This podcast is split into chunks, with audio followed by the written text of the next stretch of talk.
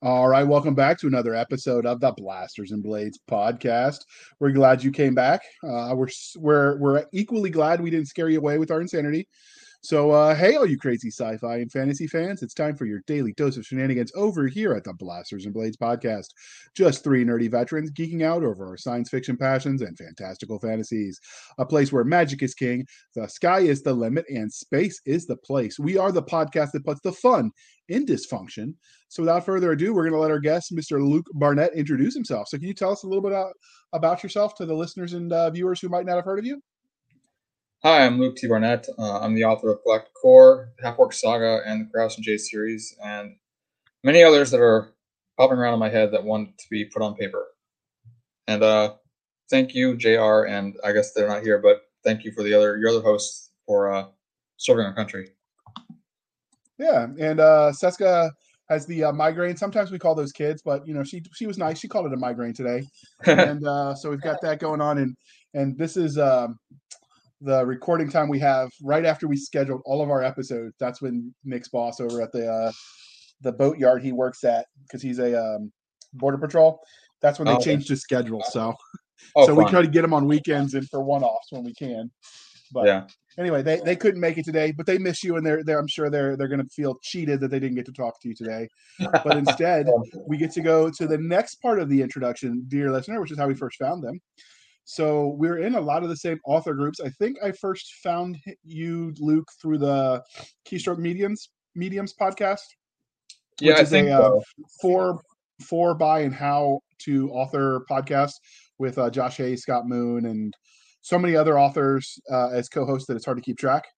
Yeah. Um, and then I think we met in person at the 2018 50 books to 20 or 50 books to 20 oh, i don't know the 50 books conference whatever that is.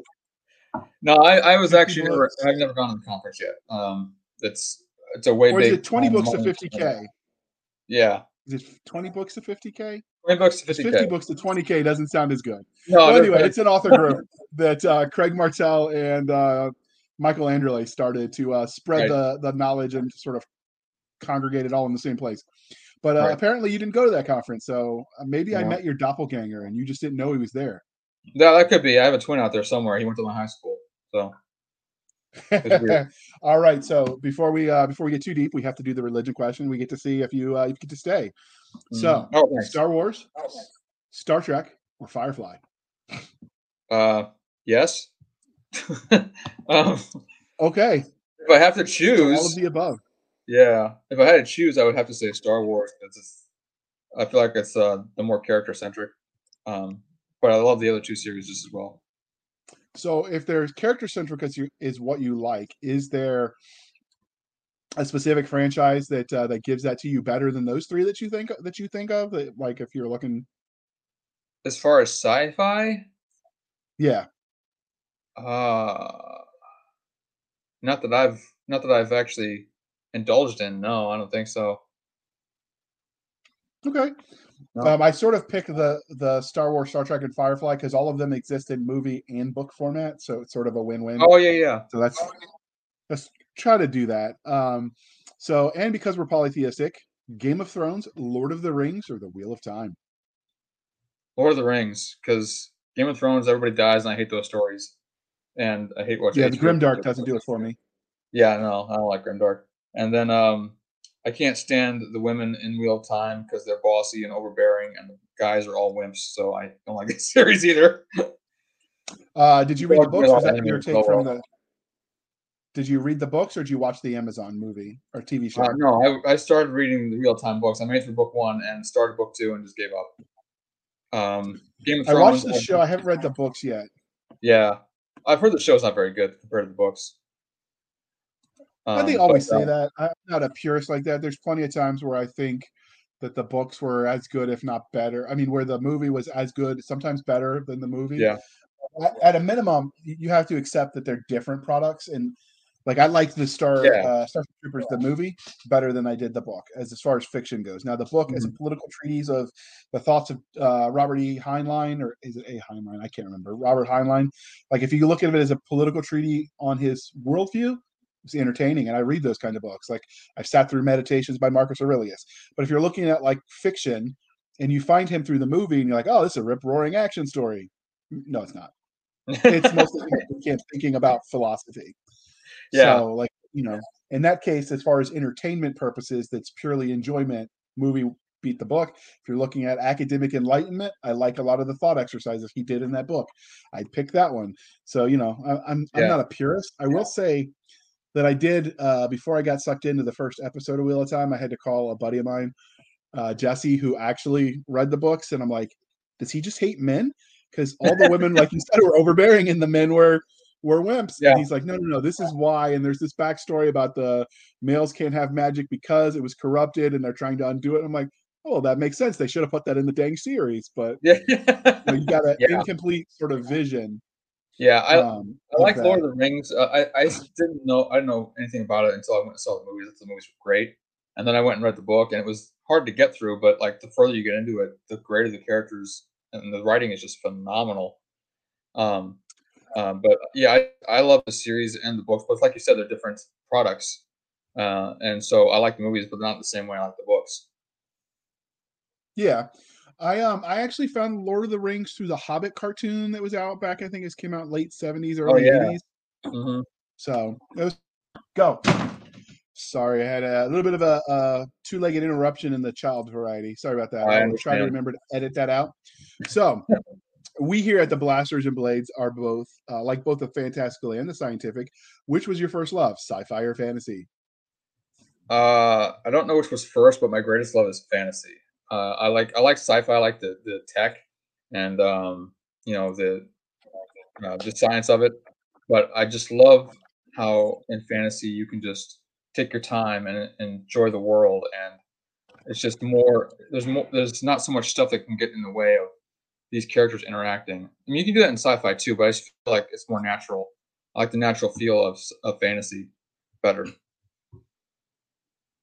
Okay.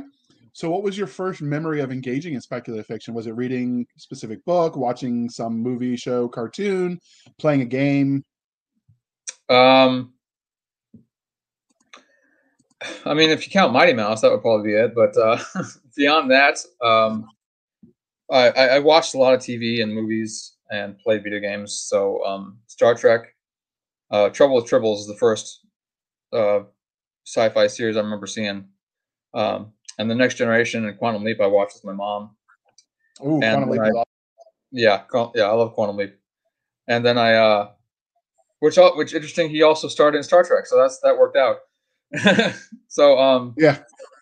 Uh, but then for uh, um, fantasy, it was always the video games because the video games are the great fantasy stories. You didn't see very very many good fantasy movies besides Willow. Um, that was a good movie. Yeah, yeah, that was that was pretty cool movie. Um, but yeah, that's uh, so like Final Fantasy series, Secret of Mana. Uh, those just really fired my imagination. Okay, so how do uh, what is it specifically about the speculative fiction umbrella genre, so fantasy, sci-fi, horror, etc., that you uh, that you love? I think just the ability to go anywhere and do anything. Um, you can go through any adventure you want without really endangering yourself. Um, I love a good story and seeing characters accomplish what I never could. It just inspires me and excites me, and it's like I don't know, just it helps me to keep going. Okay, that's a good answer. So, how did the love of that, the the inspirational story, uh, transition into you writing your own stories in that space? I think just wanting to do the same thing, like tell my own stories. Like uh, I, I, would have ideas for um, current IPs that would, like, what if this happened? What if things went this way? Uh, so I, I wound up writing a lot of fan fictions when I was younger, and then some of my own original works because I just came up with this idea like, you know, oh, this would be cool if this happened, and started making up my own characters. Playing D and D, that was a big influence too. I forgot about that one.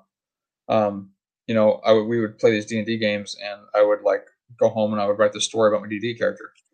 Uh, so um, yeah, that's that's pretty much where how I transitioned into it. Just just kind of came naturally as I as I took in all these stories. So when you played D and D, were you more often the game master, so you could set the stage and tell the stories, or the player character? I was a terrible game master the few times I tried it. I kept forgetting stuff. I I couldn't come up with answers. I couldn't think on my feet. No, I was terrible. And I was always I was always a player character. But I always came up with these okay. weird characters like half elf, half fairy, and all these weird kind of combinations. Like what's happened. And finally, I just like got. I was just kind of like, okay, I'm I'm done trying to do that stupid thing, and I came up with like a, a half orc barbarian, just a simple half orc barbarian, and he wound up being the main character of my first book, half orc half orc series. So did what uh what edition did you start playing? Was it three five probably or no, I started oh. in second. Yeah. Um, and uh, then third came around and the D twenty system, and I played in third for a while until um, I got married, and she didn't really play, um, and I didn't really have time to go and play because I was spending all my time with her. And uh, so that was the last time I played for years. I played. I picked up fifth recently, um, but the game was not nearly as like I don't know engaging as it was years ago because it was online. It was people I didn't know, and I don't know. I just wasn't engaged as much. Yeah, second, second, second with uh, THAC0. yeah. So many authors will let their own real life experiences influence the ways they tell stories. So, are there any specific formidable moments you think that shaped you as a storyteller? Um, I can't make a direct link, but I think I can say that my, when my parents divorced when I was four, um, my dad's lived halfway across the country for most of my growing up, and um, I was often bullied and teased in school, and so I think that all that created in me like a desire for a sense of family, uh, healthy, edifying relationships that build each other up, um, women who are strong but still feminine, men who are honorable and brave, and um, seeing good come out on top, and uh, people retain their integrity even though the entire world may come against them. They they still do what's right and do what's honorable, and they're they succeed in that. And um, I just I think that's what influenced me to write the characters that I write. Okay, that's a good answer. So transitioning from the writing side, let's talk about things from a fan angle. So have you gotten any cool fan art or had anybody cosplay your characters yet?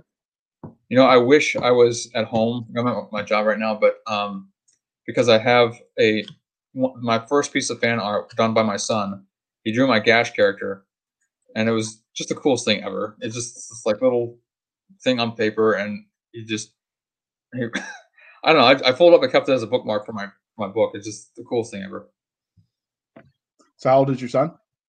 He's 13 now. He drew that when he was probably 11. Oh, okay, that's cool.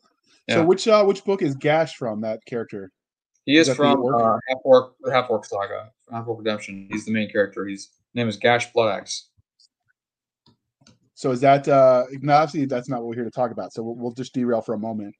But is that story then if you're if you're 11, well then 11 now 13 year old was reading it, does that mean it's um age appropriate for teenagers? Oh yeah, yeah, definitely. There's there's some um blood and violence in it, but not not gory, not not excessive amounts, and it's completely clean because I don't I don't take God's name in vain, I don't cuss, so there's none of that in there either and there's no sex. Okay. okay. That uh, that just sounded like something that's up my own son's alley. So I was like, wait a minute, let me see if that's age appropriate. Because there yeah. are some authors whose books I like, and I think they'd even like the story, but no way in hell they're reading it till they're older. no, no. So I read this. I read this to both my boys, um, and they loved it. That's awesome. Yeah. So has anyone ever asked for your autograph? Yeah, actually. So I work for a um, food distribution company, and one of the drivers that delivers came in one day and handed me handed me my book and said, "Hey, can you sign my book?" I'm like, "Oh, dude, you're awesome!" It was like totally unexpected. That's cool. Yeah, that's awesome. So, what was the first? Was that the first time someone asked you for your signature? Uh, first and only so far. Um, yeah. So, if somebody says, you know, that sounds cool, I'd like a signed copy of this book. Is there a way that they can do that on your um, website?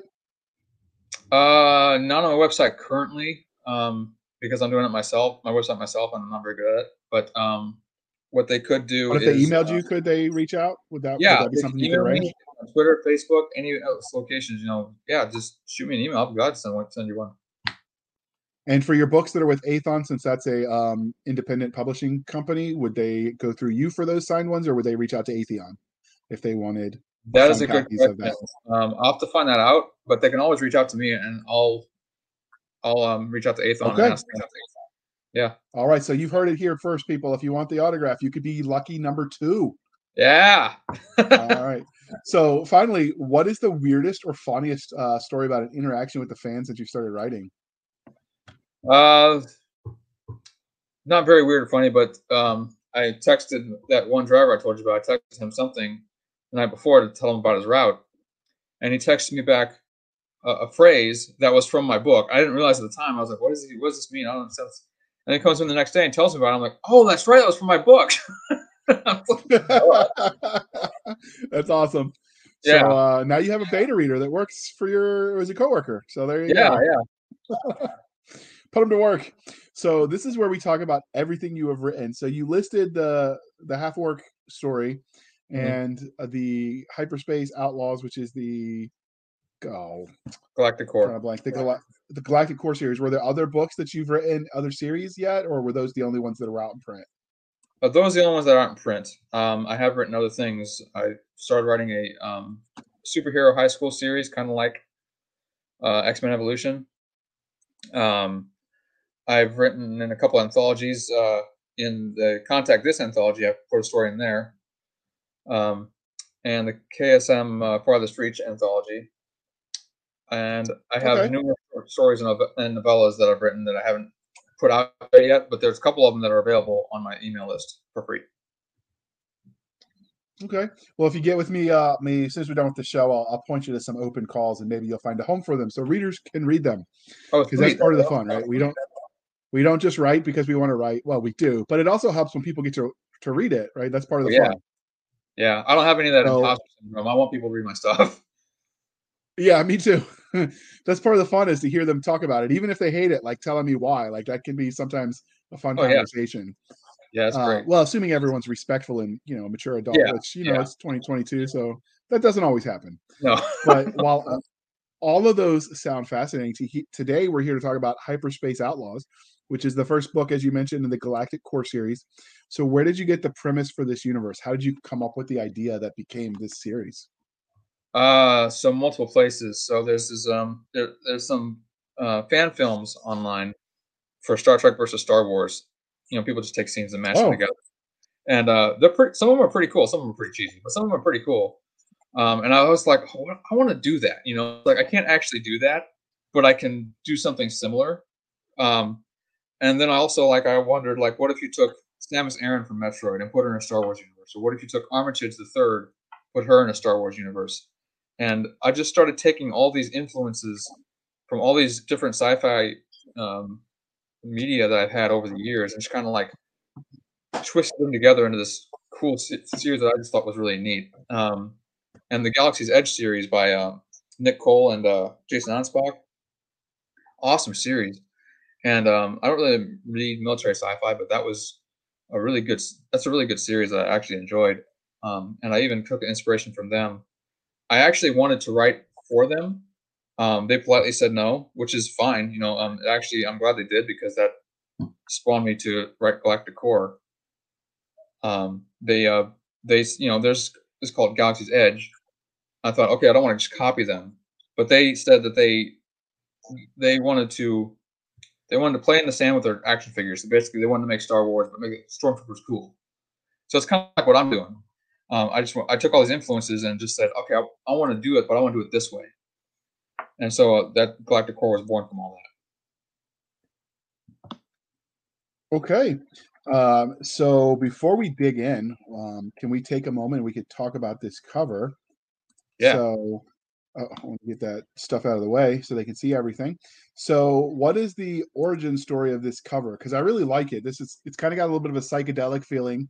Got a grayscale. It reminds me a little bit of the um, certain Groot series, which we will. Um, I mean, there's definitely some influences Yeah. um, of other series there. I see a little bit of the Firefly with the uh, with the guy with the brown coat.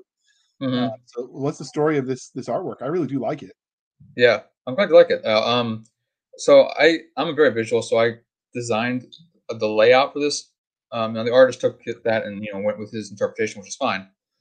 Um, but the uh, the psychedelic stuff is all him. I didn't do that, but uh, but uh, yeah, the um, I wanted to go for that Star Wars um, EU kind of thing, but then like I like my story's about the characters, so I wanted the characters in the cover, um, because that's what appeals to me. Um, Yeah. and uh, Aethon was kind enough to actually go with my vision for the first cover. The second one, they went to something else, which is fine. second cover is awesome too. It's just um, different vision. But um, those are the three ma- main protagonists. Um, uh, Lonnie is uh, Princess Lonnie, and um, is the girl with the with the pistol, and then the the, the guy's a, a Galactic Ranger. So he has a huge. He's like like the duster trench coat type of thing, like the old western. And then um, the snarky alien cat um, gun nut uh, on there. And that gun looks a little sharkish. I like it, but it does look like a shark. Yeah, it does kind of look like. a shark. I didn't even think about that. Wow, that's cool. Yeah, I just now saw that. That's pretty sweet. And then you add his little his teeth. Like I, I'm digging the cover. I really like it. Yeah, yeah, it's, it's, pretty sweet cover. Like I alluded to, it does have a little bit of the Guardians of the Galaxy vibe too, which is also cool. Um, Yeah, I've heard uh, Guardians of the Galaxy, Firefly, um, which are all both influences for the story. You know, like cool. uh, so yeah. good. so moving on to the book itself, what would your 30 second elevator pitch be for this? My 30 second elevator pitch. Holding a galaxy together ain't easy, especially when that galaxy's out to kill you. Doug Lancer's on the run. When the peacekeeping military known as the Federation and the law enforcing Galactic Rangers join forces, forming the Galactic Empire, things quickly go south, especially for anyone not on board. Hunted by his former brothers, Lancer is reduced to bounty hunting to survive.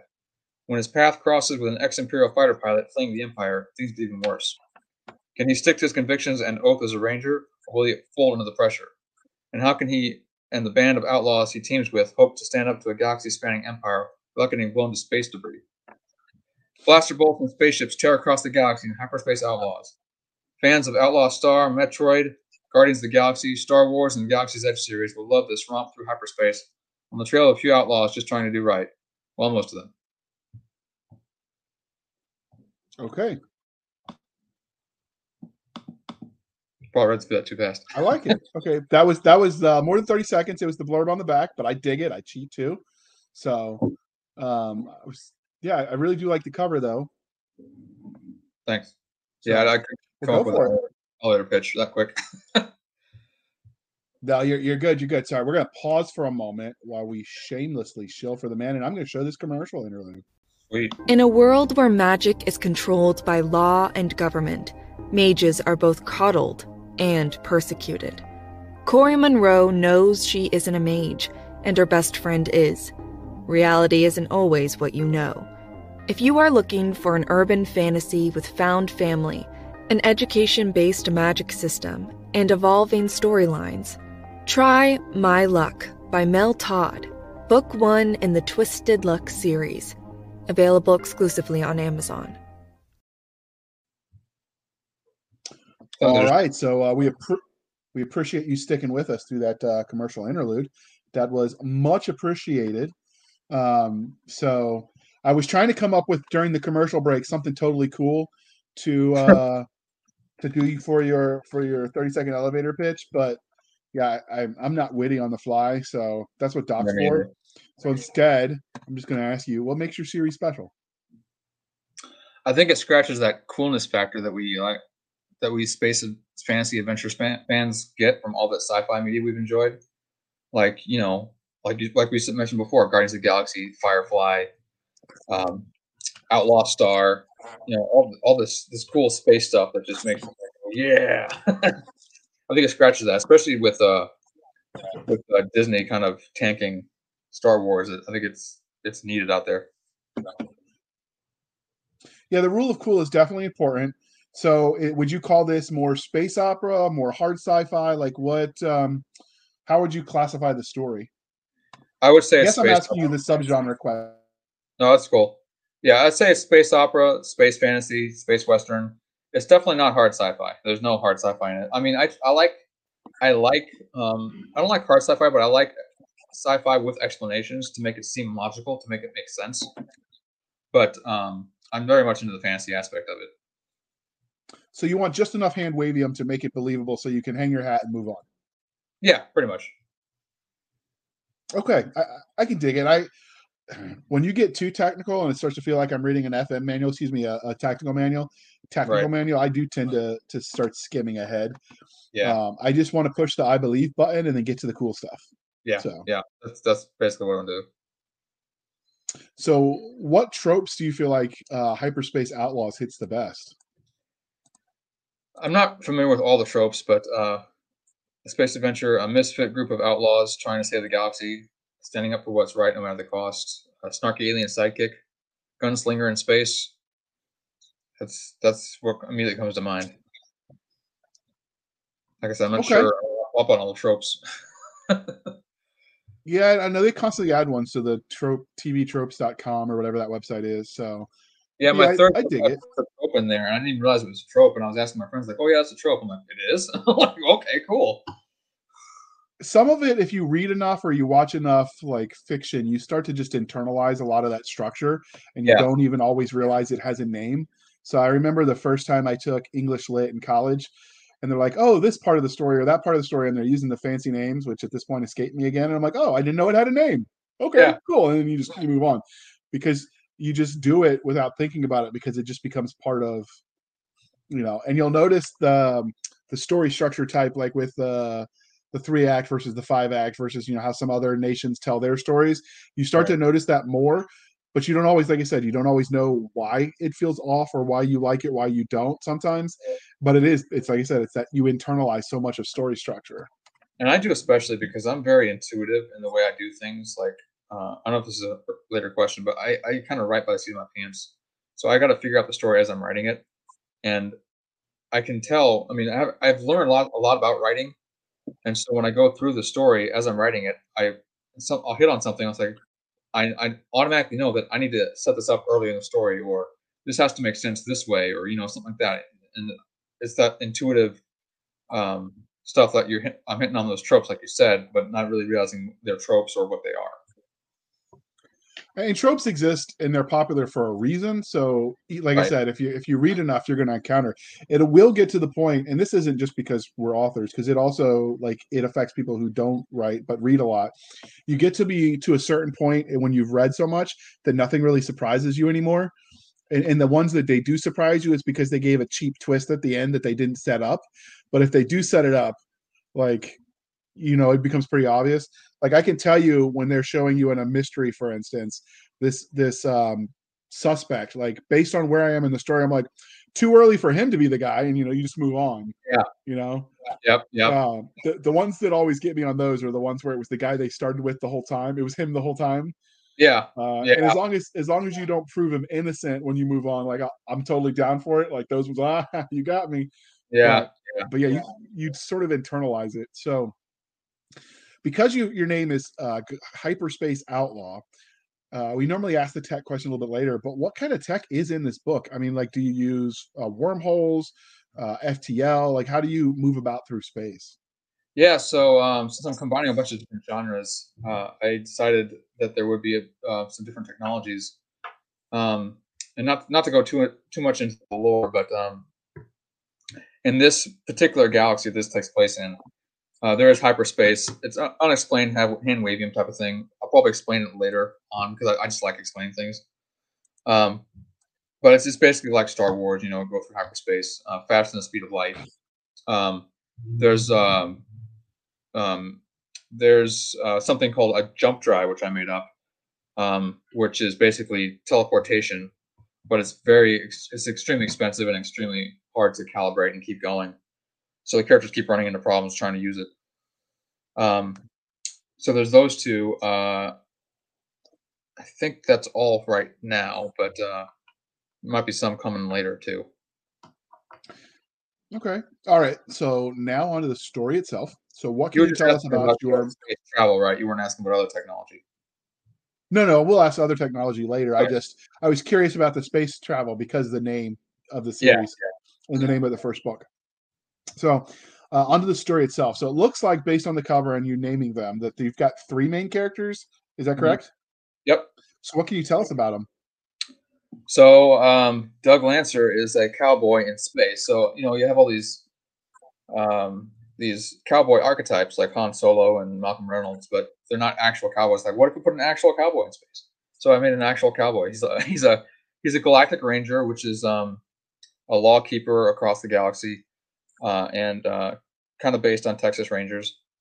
Um, but and he's finds himself like suddenly all of his comrades have turned turncoat and gone against what they swore, and so he's the only one standing up for what he swore to do, and um, they're all trying to hunt, him down. And then you've got Lonnie Tarasca, who's a princess, but also a fighter pilot, um, and also a gun nut, um, and, uh, and and also a mechanic. She's like an all around person. Um, and she's running from the from the empire she was just in because she found out too much and uh, something the empire is planning, and um, hooks up with Doug um, to help unravel the mystery. And then uh, there's Arch Attack, which is a alien species that's basically resembles a large house cat. The cover looks like he's a panther. He's not really a panther. Um, he's just a large house cat. Um, and uh, he's uh, he's uh, snarky and he's uh, just a, a, gun nut as well. And um, he almost didn't make it into the book um, until I rewrote a scene uh, and added him in there. And but he's like a, a great addition, a great counterpoint to the other two who are honorable. He's just like the smart mouth, uh, wisecracking, kind of a jerk sometimes, kind of character. Winds up being very honorable, and he's got a couple of surprises in himself uh, as well. So is he bipedal? Since you said he's a large house cat, or is he? he can be, but he normally walks around on all fours. But he can be bipedal. He he has opposable thumbs, which most of his race does not have. Uh, he actually had surgery to do that on, on purpose because of his backstory. Um, but he call, he he's constantly calling the other two bipedals. You lousy bipedals. All right. So, were there any? I mean, when you generally, sometimes when you have so many main characters, not that three is necessarily that many, you don't always have room for the secondary characters to shine. Were there mm-hmm. any secondary characters in this book that are memorable to you that stand out? Uh, yeah. Um, so another set of characters is this armored corps um, battalion or squad. So basically, you take Galaxy's Edge, um, uh, that whole thing, and put it in this universe, and that's you got the armored corps. Uh, so I made a squad of armored corps troopers, and uh, I wrote a short story. I think you actually read it. It was um originally Galaxy's Edge fan fiction, uh, changed over to Galactic Core. Oh yeah, yeah, yeah. I beta read that. Uh, You're right. I remember. Yeah. So uh, Q and uh, Bot are two of my favorite uh, secondary characters of the Armored Corps squad. Um, I won't spoil it for you. That, they're just interesting characters. That that struck me more as Clone War troopers than it did Legionnaires from Galaxy's Edge. Yeah, oh, I mean they're similar, so I get it. I mean they're similar, so I get it. But when I read it, because of the tone you took, wasn't as gritty. It, it, I was reading more like, you know, clone troopers as opposed to legionnaires but that's just a delivery style it was still a good story i really enjoyed it thanks so, no I, I, I probably would agree with you um, i've talked to walt walt Robillard, and he was saying that the yes. wasn't there with that story but he still liked it and i i, I get that because I, I haven't been in the military so you know my knowledge is limited and i don't like the dark i don't like getting too gritty like galaxy's edge does it's a little bit too far for me so that's probably why it came across that way it was still good, and I read all of it, so I don't care. Um, awesome. Thank you. So, uh, does your character, or excuse me, does your story have, other than the you know the overarching bad guy of the Empire Federation at all, does there bad guys that they have to face? Without uh, spoilers, uh, obviously. Yeah. Um, so there are two, there's two uh, main villains in the first book, and one of them is um, the the commodore and commander of the ship that Lonnie fled from um, Commodore Ferris, and um, she's just a hard nosed, military minded uh, woman who's de- out, determined to um, shut Tarasca up, um, keep her secret. And then there's Drex, who is just the epitome of evil. Based, he was uh, inspired by um, Ridley from the Metroid series, and he's just an evil, evil creature. Uh, and I do something fun with Ferris in the third book um, that I didn't even expect to do, but um, yeah, uh, Drex is just uh, is just a, an evil being that uh, is almost unstoppable. So, with the Space Ranger Corps thing you've got going on, did you name anybody Walker? no, I didn't. That's a good idea. Space Ranger. I should do that. Make him I a just- ginger with a beard. I just sort of seen in a later book where um, I introduced a character that's um, hints heavily at Doctor Who. Oh, that's awesome. Does he get a special screwdriver? Uh, it's a she, but yeah, she does. Well, that is awesome. Yeah. All right. So, uh, so you are a practitioner of all the sci-fi religions, apparently. Why commit to just Yeah. one, right? Yeah, I haven't seen Babylon mm-hmm. Five yet. I've heard it's very good, but yeah, most of them, yeah. All right. What about Stargate? Yes, I've seen Stargate. I love the movie. The series was decent in parts. I haven't seen the whole Okay. series. Oh, I love it. But I like Yeah. campy and cheesy too, so I'm I'm a little abnormal. All right. So speaking of characters, you know, as the author, we often do horrible things to the people we write about. So if you meet yours in a back alley and they know who you are and the hell you've put them through, how do you see that interaction playing out? depends on the character. Doug would just shake his head and tell me how how um, disappointed he was in me. Uh, Lonnie would probably punch me in the face and the gut. Uh, Arch would probably just shoot me several times. You bring dishonor to your house. you killed my entire planet. And there's some more. I'll kill you some more. Yeah, I mean, sometimes. So, kill a few people. That's a tragedy. Destroy a planet. I mean, that's just a rounding error. Like, yeah, it happens. Rounding error. Yeah, sure. Yeah, why not? I mean, what one billion, one hundred billion? Eh, okay. Um, do you actually show the destruction of the planet a la Al- Alderaan, or do you just mention it in like in the back? It's happening in the background. No, no, I mentioned it um, in a in the in the one in uh, Arch's backstory. You mentioned how his planet was firebombed, and um, he has a couple of flashback scenes where it kind of describes vaguely the devastation, um, but um, nothing detailed. Um, but the planet's still there; it's just fried. So it didn't um, get the Alderaan, you know, smashed into a bazillion pieces. You got more of the Covenant landing over Reach and glassing the planet. Yeah, pretty much. Yeah, Okay. good reference there. So now we get we're going to ask you for a sneak peek at how the sausage was made. So were there any cool scenes or ideas that you cut um, from the final book that you know maybe you use someday or become something else?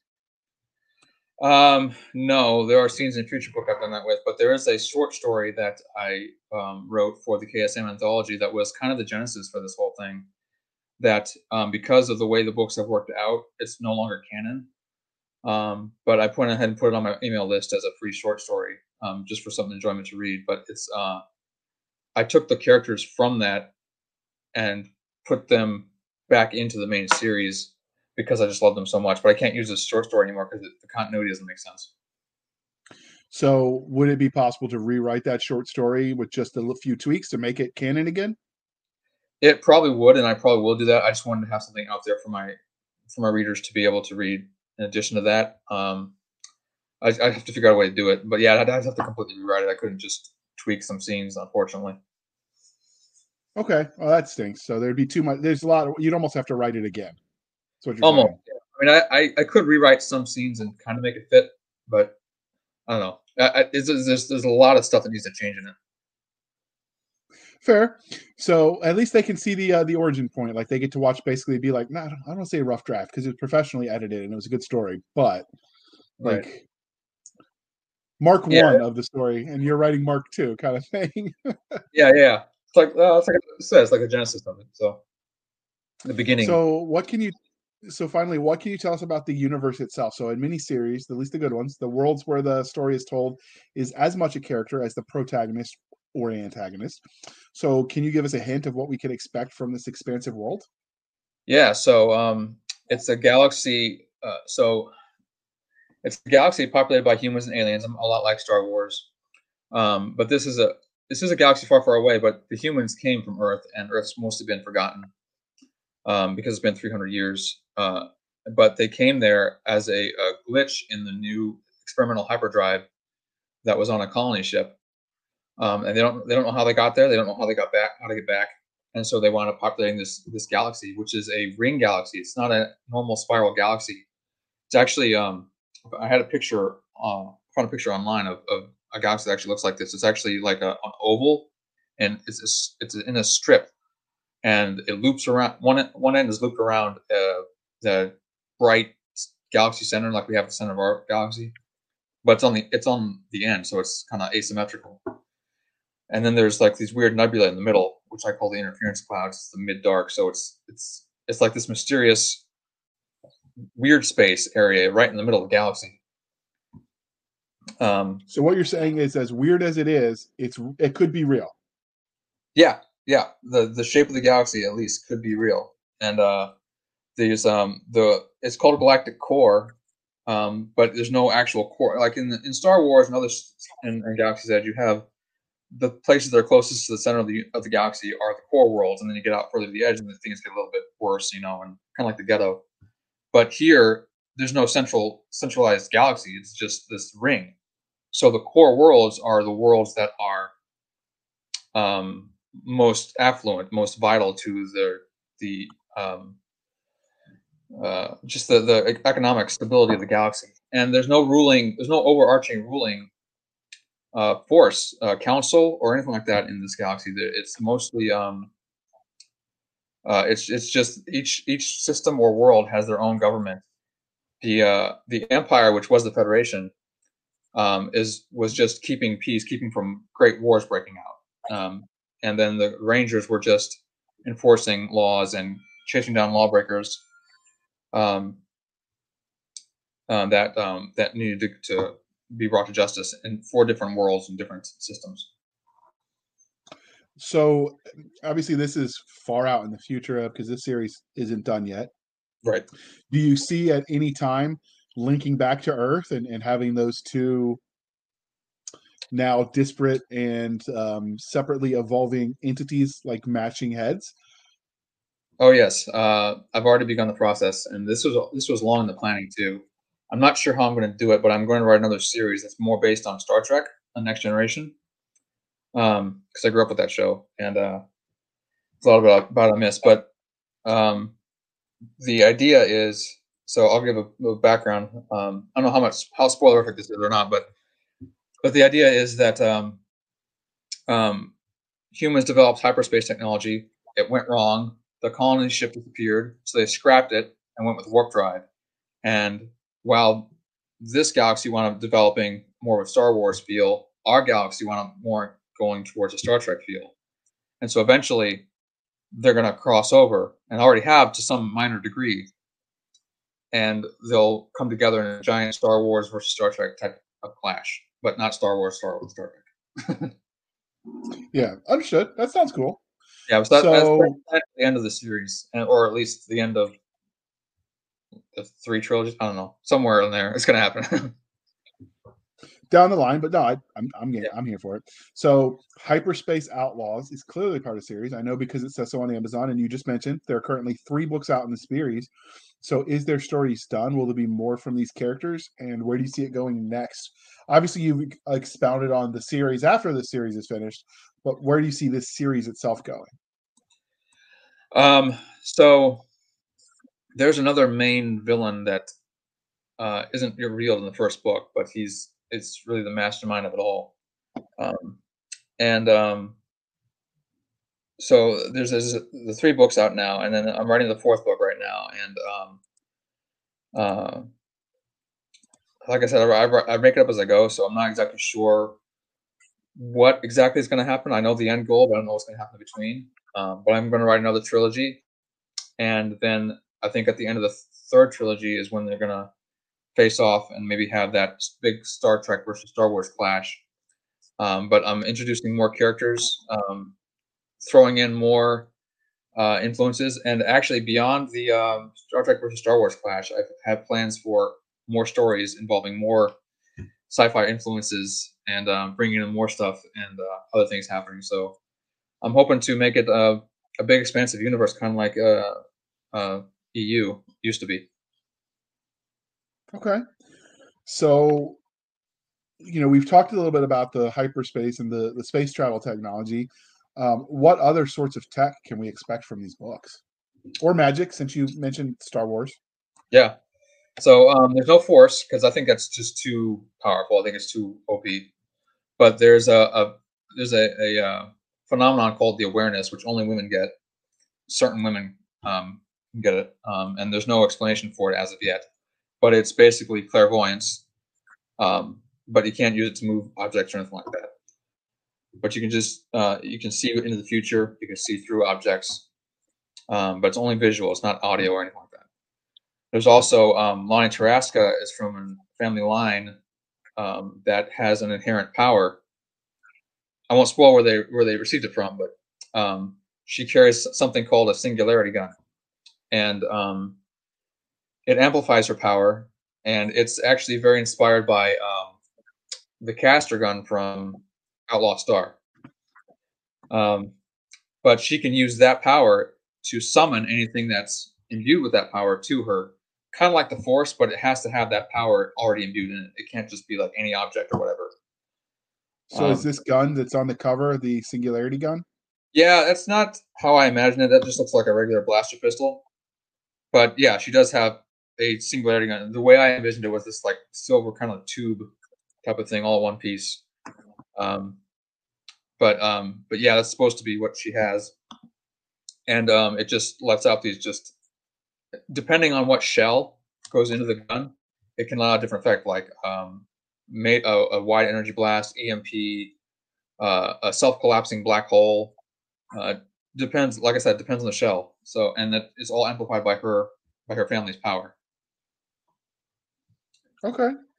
So, of all the tech that you invented for this universe, which one would you want for your daily use? Oh, well, I couldn't have the awareness because I'm not a girl.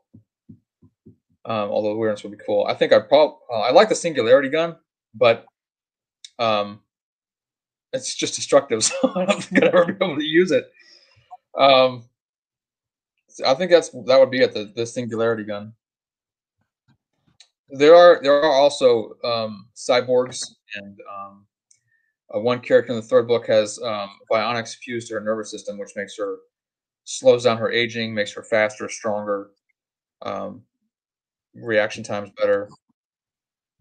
Um, that sounds interesting. Yeah. So, if you had that technology, how would you abuse it in your daily life? oh, I if I had the singularity gun, I'd probably go to the firing range a lot and just like, hey guys, look at this. um, oh, the awareness. that poor fire range officer, like, oh, not man. again. It's him. I thought we banned him last month. I'm sorry. Did you want to ban me? What? The fic? uh, just go on about your business. um, yeah, the awareness. I probably just you know avoid a lot of uncomfortable situations. Actually, have the answer for people when they ask me something because I know what they're going to ask. Yeah. Yeah. Or avoid and, them uh, if you didn't want to answer it. Yeah, there you go. Yeah. So um, you've covered that you're. Oh, go ahead. No, no, that's it. I was thinking. So you've covered that your universe has aliens in it. Uh-huh. Um. So how do you go about creating them when you when you write them? Did you let um, nature inspire you? Were they you know creations of your nightmares? Did you make it up out of whole cloth? Like where did your where do your aliens come from? Uh, different inspirations. So Architect, um, his race. So his race are called the Akati, and um, they were partly inspired by uh, I think her name is Aisha from Galactic Core. She's like a cat person, but it's different different form. But um, uh, I didn't um, know about. I didn't. I wanted to have something like that, but I didn't know what to have until I saw a picture online of this uh, bipedal sapient cat holding a dressed in like a rocket raccoon type of outfit, holding this gigantic arm cannon I was like, oh, that's my character. And so um, that's where he came, his race came from. And then uh, uh, there was a, a, Star Wars. I don't know what her name is. It's a Jedi. Uh, she's got blue skin. She's a Twi'lek, blue skin Twi'lek. She gets shot down in like uh, Attack of the Clones, or maybe it's the third one. I think it's the third one. She gets shot down, but I always thought she looked really cool. And then if you play um, one of the video games, I can't remember what computer game is but you can you can actually play her. She has a double lightsaber, and she just comes in like sweeping. I thought she looked really cool, and so I made a character, a race that kind of like her, except just instead of two tendrils, they have like several tendrils, um, and they're thinner. Um, other other races, I just kind of made up on the fly. Um, shapeshifters, I love shapeshifters. Uh, I made up a race that's got um, shapeshifting skin. Uh, I made a guy who's like a, got a squid for a face. just kind of random, actually. Just oh, this will look weird. Let's do that. So, did you add lightsabers since you mentioned them? I did not because I don't want to copy Star Wars. I just want to take the coolness factor and twist it and make it my own. You know, uh, and, and lightsabers. Obviously, you couldn't call it a lightsaber. No, no, yeah, energy sword. Energy sword. Um, I I was tempted to. I was very tempted to because lightsabers are just freaking awesome. Um, but no, I, I I decided to, to, steer away from that because I don't want to get too close to Star Wars. Um, fair, fair. Yeah, yeah. so, go ahead. I can't remember what I was going to say. So go ahead.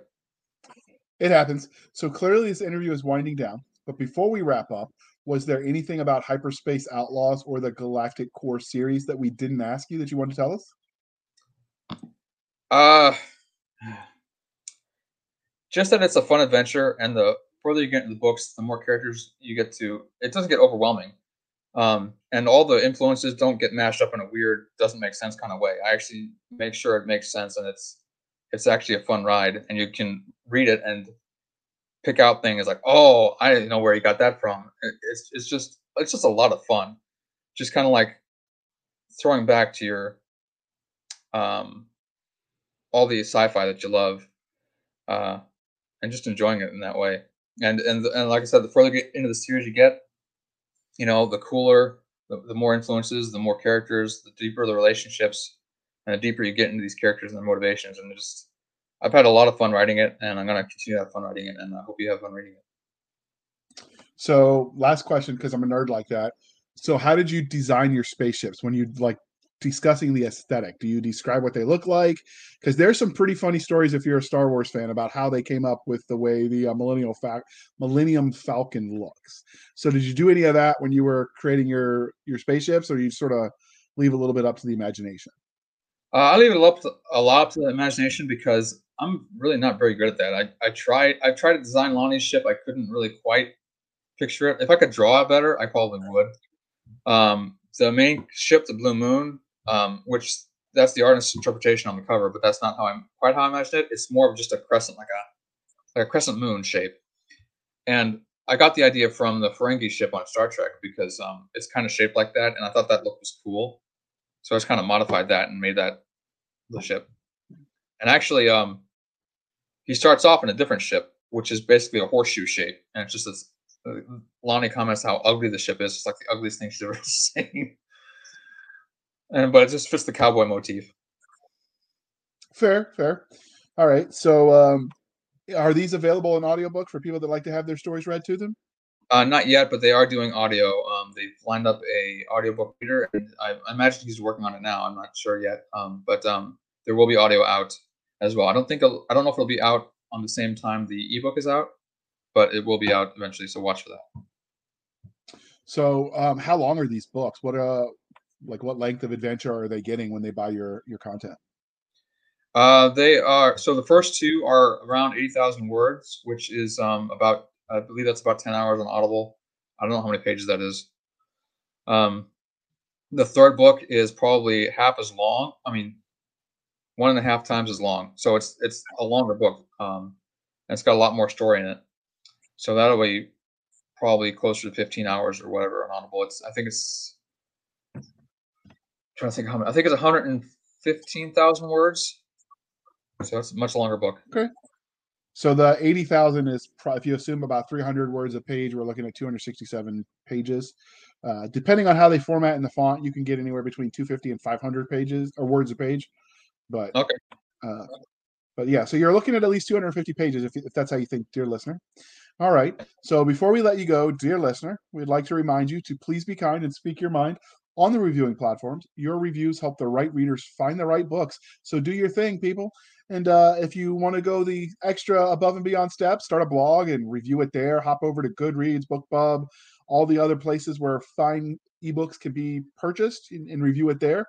Um, you can check it out at the library, and if they don't have it, you can beg them to get it. That always helps. And uh, lastly, is this a book wide or is it uh, Amazon only? It is Amazon only for now. Um, Aethon only produces through Amazon, um, but um, eventually I'd like to go wide. But um, yeah, just Amazon for now. Okay. So, Luke, uh, if people are interested and they want to know more about you, the man, the myth, the legend, how can listeners find you? Um, they can find me on um, on Facebook, Luke and Rose Barnett. Um, uh, Twitter, I'm not on there often, but I'll respond to messages uh, at Bar Up Today. Uh, you can go to the website, luketbarnett.com. Uh, you can always email me at, um,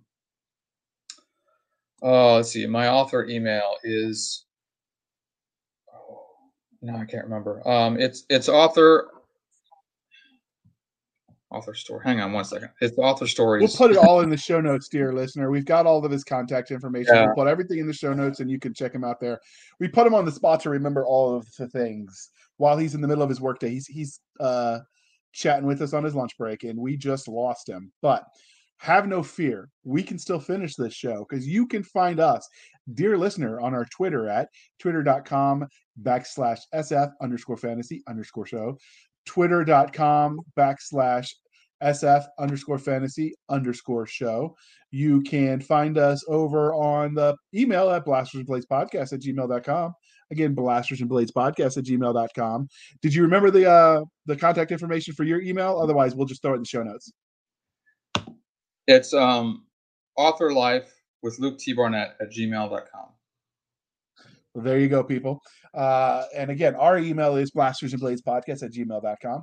You can find us on Facebook where all the shenanigans happen over at facebook.com backslash groups backslash blasters and blades podcast. Again, backslash groups backslash blasters and blades podcast. We have a website at anchor.fm backslash blasters dash and dash blades. Again, anchor.fm backslash blasters tech and tech blades, where you can support the show for as little as 99 cents a month. You can help keep the lights on people, and it is greatly appreciated, all of you who do support.